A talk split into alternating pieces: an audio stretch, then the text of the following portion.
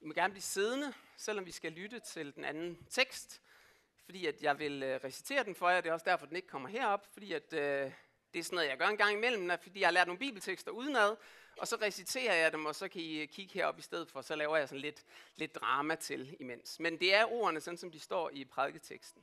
Der står sådan her. Der kom Peter til ham og spurgte, Herre, hvor mange gange skal jeg tilgive min bror, når han forsynder sig imod mig? Op til syv gange. Jesus svarede ham, jeg siger dig, ikke op til syv gange, men op til 77 gange.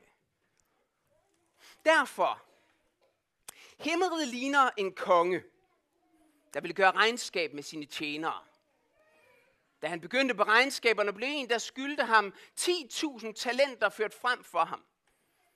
Da han ikke havde noget at betale med, befalede hans herre, at han og hans kone og børn og alt, hvad han ejede, skulle sælges og gælden betales. Men tjeneren kastede sig ned for ham og bad, Hav tålmodighed med mig, så skal jeg betale dig det alt sammen. Så fik den tjeners herre medynk med ham og lod ham gå og eftergav ham gælden. Men da den tjener gik ud, traf han en af sine medtjenere, som skyldte ham 100 denar. Han greb ham i struben og sagde, betal hvad du skylder. Hans medtjener kastede sig ned for ham og bad, have tålmodighed med mig, så skal jeg betale dig. Det vil han ikke. Men gik hen og lod ham kaste i fængsel, indtil han fik betalt, hvad han skyldte. Da hans medtjener nu hørte, hvad der var sket, blev de meget bedrøvet og gik hen og forklarede deres herre alt, hvad der var sket. Der kaldte hans herre ham for sig og sagde, Du onde tjener, al den gæld eftergav jeg dig, da du bad mig om det. Burde du så ikke også forbarme dig over din medtjener, ligesom jeg forbarmede mig over dig? Og hans herre blev vred og overlod ham til bødlerne, indtil han fik betalt alt, hvad han skyldte.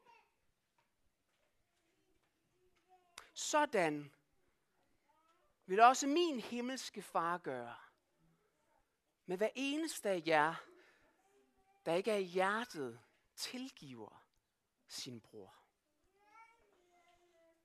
Amen.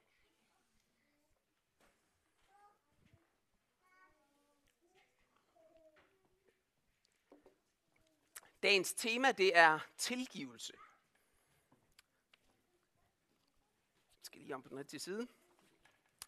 Det kommer til at handle om Guds tilgivelse, og det kommer til at handle om vores tilgivelse. Og tilgivelse, det er selv sagt et kæmpe stort emne, som vi på ingen tænkelig måde kan blive færdige med at tale om i løbet af sådan en prædiken i dag. Men der er noget, som jeg gerne vil slå fast, og som jeg håber, I vil huske hele vejen igennem. Jeg tror, at det er Guds tilgivelse, der kommer først.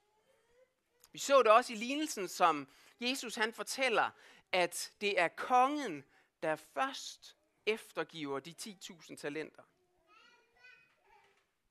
Men hvis man har lyttet opmærksom til teksterne og til det, jeg reciterede her, så vil man også vide, at det stopper ikke der. Vi skal tilgive. Vi vil i dag forsøge at se på sådan nogle store spørgsmål som, hvad er tilgivelse? Hvad er tilgivelse ikke? Hvor meget skal vi tilgive? Er der nogen, som vi slet ikke kan tilgive? Eller noget, vi ikke kan tilgive? Hvad hvis folk ikke beder om tilgivelse?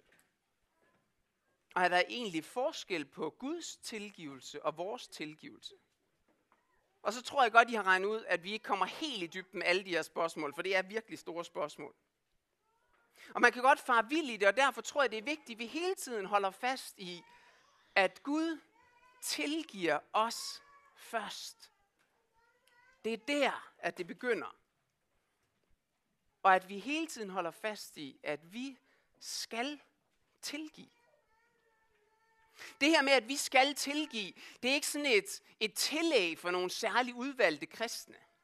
Det er ikke sådan en nådegave, som nogen har fået, at de kan tilgive, og så kan vi andre se på, og det kan vi da også glæde os over, at de gør, men, men selv har jeg ikke fået den nådegave. Tilgivelse, det er noget, som vi alle sammen skal. I min forberedelse til den her prædiken, der havde jeg god tid til at lytte. Ikke så meget til at sidde og læse, og derfor så sad jeg i bilen. Jeg var tre gange i Esbjerg frem og tilbage den her uge, og det giver nogle timer på landevejen. Og der besluttede jeg mig for at begynde at høre en bog, der hedder Tilgivelsens bog af Desmond Tutu. Altså præsten, som var med i Sandhedskommissionen efter apartheid, og de forfærdeligheder, der var foregået der. Og jeg vil gerne sige, hvis nogen af jer har læst den, at jeg er ikke enig i alt, hvad han skriver. Der er nogle ting, som, som vi nok teologisk ser forskelligt på. Men der er også nogle pointer, som står lysende klart for mig, efter bare at have læst halvdelen af den her bog. Og en af dem er, jeg tror ikke, at der er noget, som ikke kan tilgives. Det tror jeg ikke. Der er ikke noget eller nogen, som ikke fortjener at få tilgivelse. Nogle gange, der hører vi mennesker tale om det utilgivelige. Som om, at der er noget, som ligesom er uden for tilgivelsens rammer. Men det findes ikke. Og måske er det netop hver gang, vi hører udtrykket, at det var utilgiveligt, at vi faktisk har brug for ægte tilgivelse.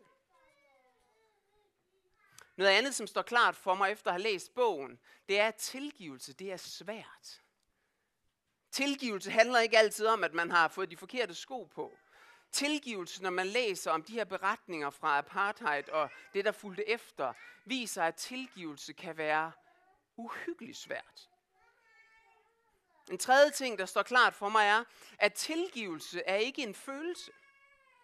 Tilgivelse er nærmere en beslutning.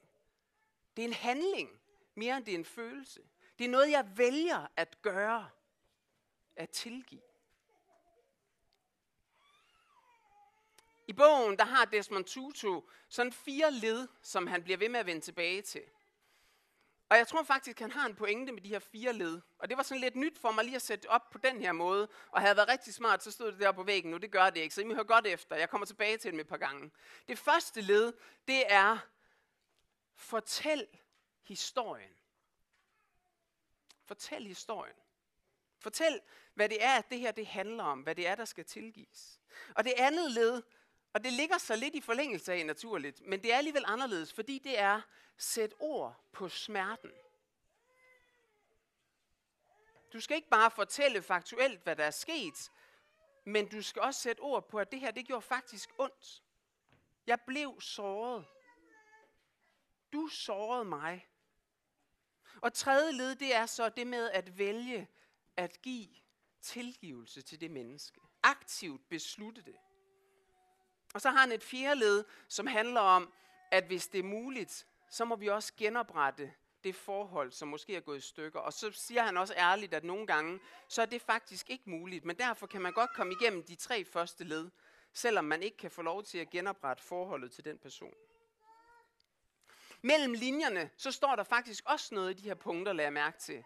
Fordi hvis tilgivelse blandt andet handler om at fortælle historien og sætte ord på det, så handler tilgivelse ikke om det, som vi nogle gange får gjort den til, nemlig at nu gemmer vi det væk.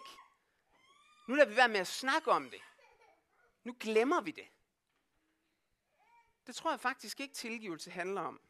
Vi har brug for at fortælle historien, og i virkeligheden har vi nok brug for at sætte ord på det igen og igen, hvis det er en rigtig alvorlig situation, hvor der er blevet gjort noget mod os. Tilgivelse handler heller ikke om, at det er okay. Jeg tror mange af jer, ligesom jeg, har hørt den her ordveksling mellem to mennesker, hvor den ene siger til den anden, ah, tilgiv mig, jeg kom til at gøre sådan, og den anden svarer, det er okay. Og i virkeligheden kan det godt være, at det giver mening, fordi man måske svarer, nu er vores forhold igen okay. Men på en eller anden måde sender det et signal om, at det, den anden har gjort, faktisk var okay. Og det er det ikke. Heller ikke selvom det bliver tilgivet. Konsekvenserne kan stadigvæk være der resten af livet. Det er ikke okay, det som vi er nødt til at tilgive. Vi skal sætte ord på smerten. Og det tredje punkt er så at give tilgivelsen. Og der kommer vi jo på et eller andet tidspunkt til det spørgsmål, som Peter han også kommer til, og kommer til Jesus med. Hvor mange gange skal jeg tilgive min bror her? Altså, hvis nu min søster eller bror igen og igen, og igen og igen og igen og igen og igen og igen og igen og igen gør mig ondt, skal jeg så bare blive ved med at tilgive? Er der ikke en grænse et sted? Og Peter han foreslår selv, jamen det kunne være, at det var syv gange. Og vi kender jo teksten og har lige hørt den, så vi ved med det samme, at 77 det er mere end 7. Så ligesom om Peter ikke siger et højt tal, men i virkeligheden tror jeg, at Peter han sagde et højt tal.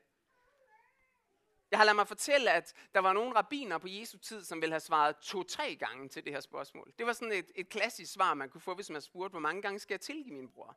To-tre gange, og så må det ligesom være nok. Så det kan være, at Peter faktisk forsøger at vise, Jesus, jeg er godt klar over, at du altid sprænger rammerne. Så nu siger jeg ikke to-tre, nu siger jeg syv gange. Jeg står i slaget.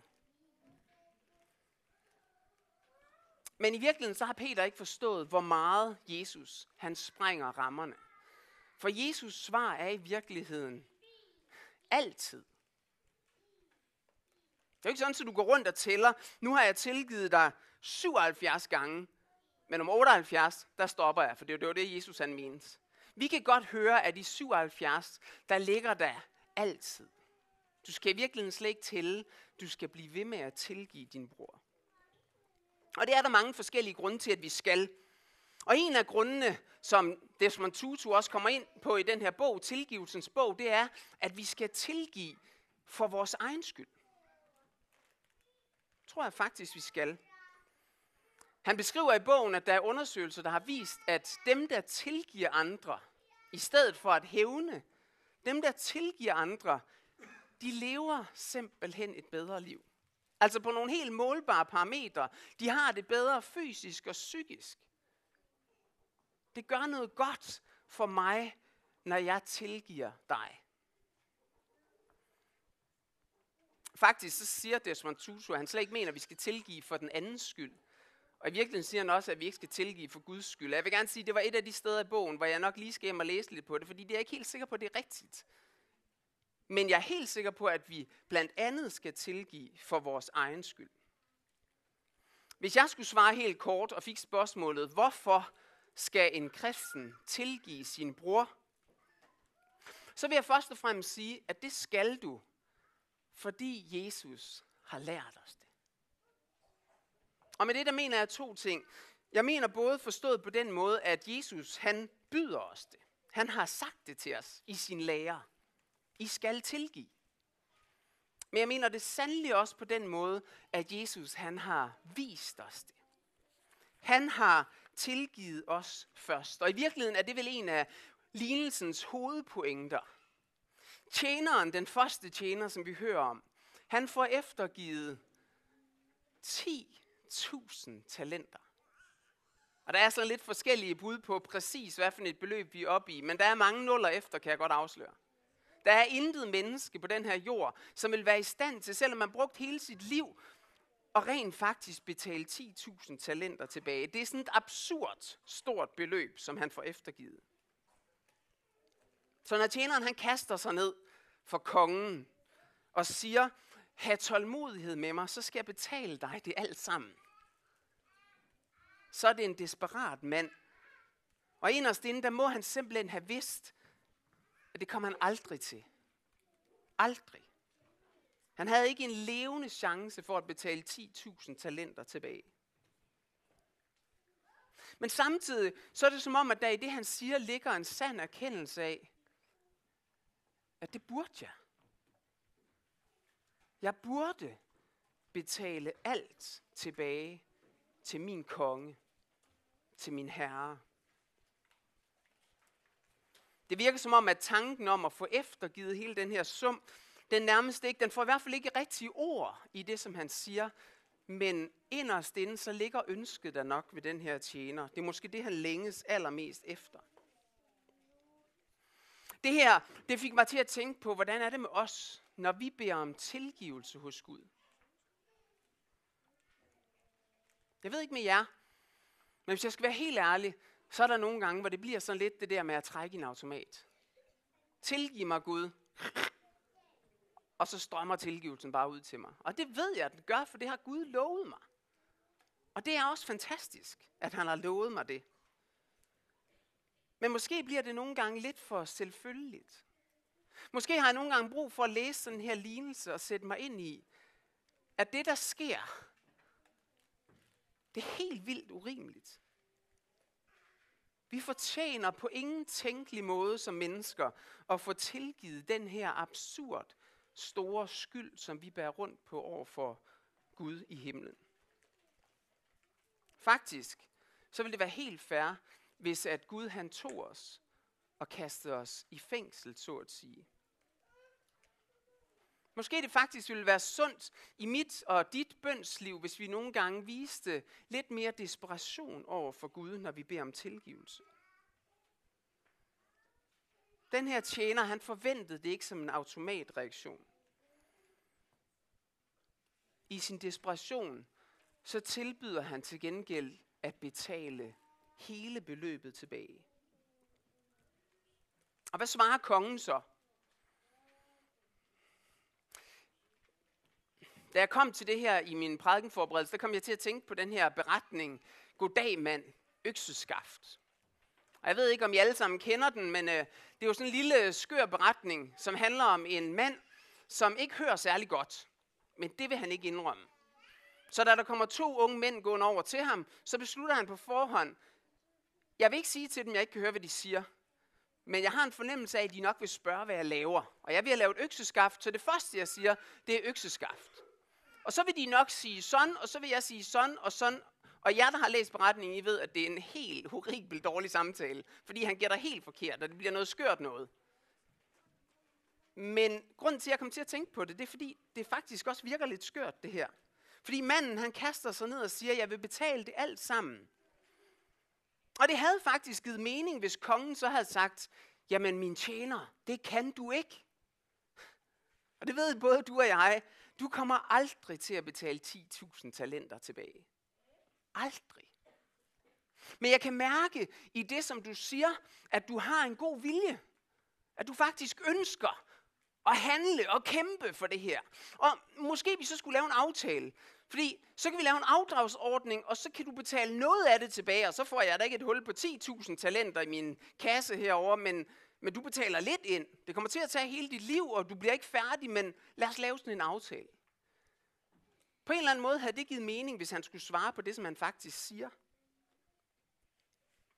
I stedet så svarer kongen på det her, for mig at se, uudtalte ønske, men som formentlig ligger længst inde med den her tjener. Og han siger, kongen, jeg eftergiver dig alt.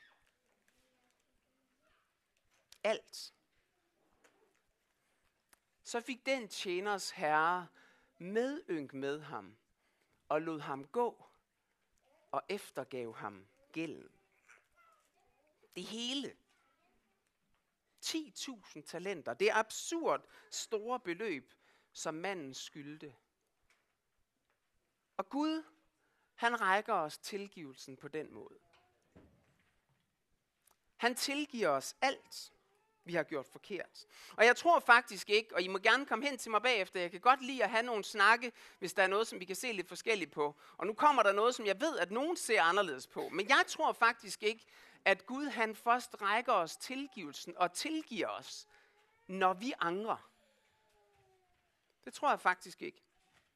Da Jesus han hang på korset, så sagde han, det er fuldbragt. Jeg tror, at Gud han rækker os tilgivelsen på forhånd. På en måde kan man faktisk sige, at han går igennem de her fire steps, som jeg snakkede om før, fra Desmond Tutus bog. Han fortæller historien. Læs i de første kapitler i Bibelen om syndefaldet. Læs, hvad der gik galt imellem mennesker og Gud, og hvorfor vi har brug for Guds tilgivelse.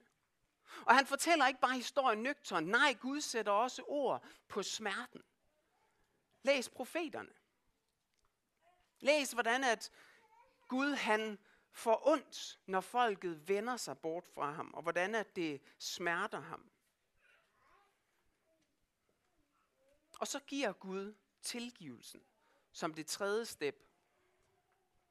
Og det fjerde, der ønsker han at genoprette forholdet til os, hvis vi vil tage imod tilgivelsen og igen forsone os med Gud, og han vil forsone sig med os. Så vi kan altså tage imod den tilgivelse, som Gud han rækker, eller vi kan lade være.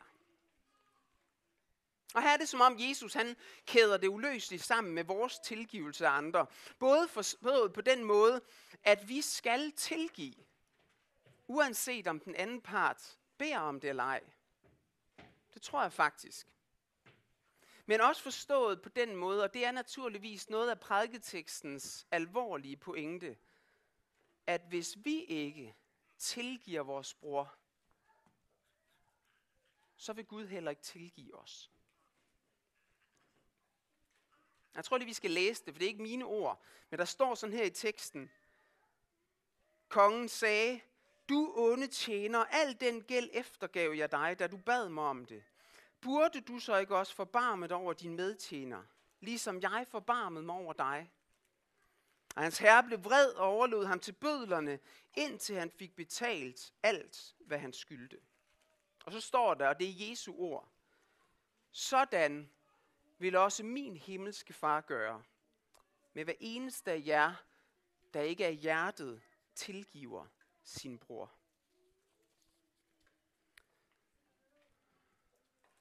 Du kan ikke modtage tilgivelsen fra Gud, og så ikke tilgive andre. Det giver simpelthen ikke mening. Der er en modstrid, som ikke holder på den lange bane. Derfor vil det i virkeligheden også vise, hvis du forsøger at leve dit liv uden at tilgive andre, så vil det i virkeligheden på den lange bane vise, at du ikke har modtaget tilgivelsen fra Gud. Den, der har modtaget Guds tilgivelse, må altid stræbe efter at tilgive sin bror og sin søster. Nogle gange så beder folk om tilgivelse. Det gør det måske nemmere. Men som jeg har været inde på et par gange, så tror jeg faktisk, at vi også skal tilgive, når andre ikke beder os om tilgivelse. Den, der har fået eftergivet 10.000 talenter, har en forpligtelse til at eftergive 100 denar. Og gør vi det ikke, så lever vi ikke det liv, som følger naturligt efter at have modtaget Guds tilgivelse. Og så kan det faktisk tages fra os igen. Så overlades vi til bødlerne. Så går vi i sidste instans fortabt. Og det her, det kan godt lyde alvorligt, og det er det. Men midt i det, der er det vigtigt, at vi stadigvæk husker rækkefølgen, som jeg startede med at tale om. Det er stadigvæk Gud, der tilgiver dig først. Så du må ikke sidde og høre det her som, at hvis jeg kommer til kongen, og ikke selv kan præstere det her på forhånd, så går jeg fortabt. Det er ikke det, der står. Det er altid, altid Gud, der tilgiver dig først. Det begynder altid med, at kongen eftergiver de 10.000 talenter. Også i dit liv. Og det er på den baggrund, og kun på den baggrund, at Gud han siger til dig, jeg tilgiver dig. Gå du hen og gør lige så. Men først skal vi forholde os til spørgsmålet. Vil jeg tage imod Guds tilgivelse? Lad os bede.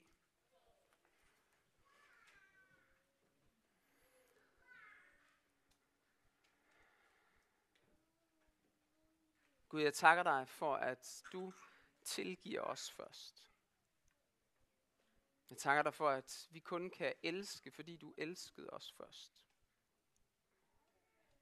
Jeg takker dig for, at du har fortalt historien, så vi kunne se det, så vi kan læse det. At du har været ærlig og sat ord på smerten over for os, når vi vender dig ryggen. Jeg takker dig for, at du ikke ønsker at hævne os, men at du rækker os tilgivelse. At du ønsker at genoprette det forhold, som vi har ødelagt.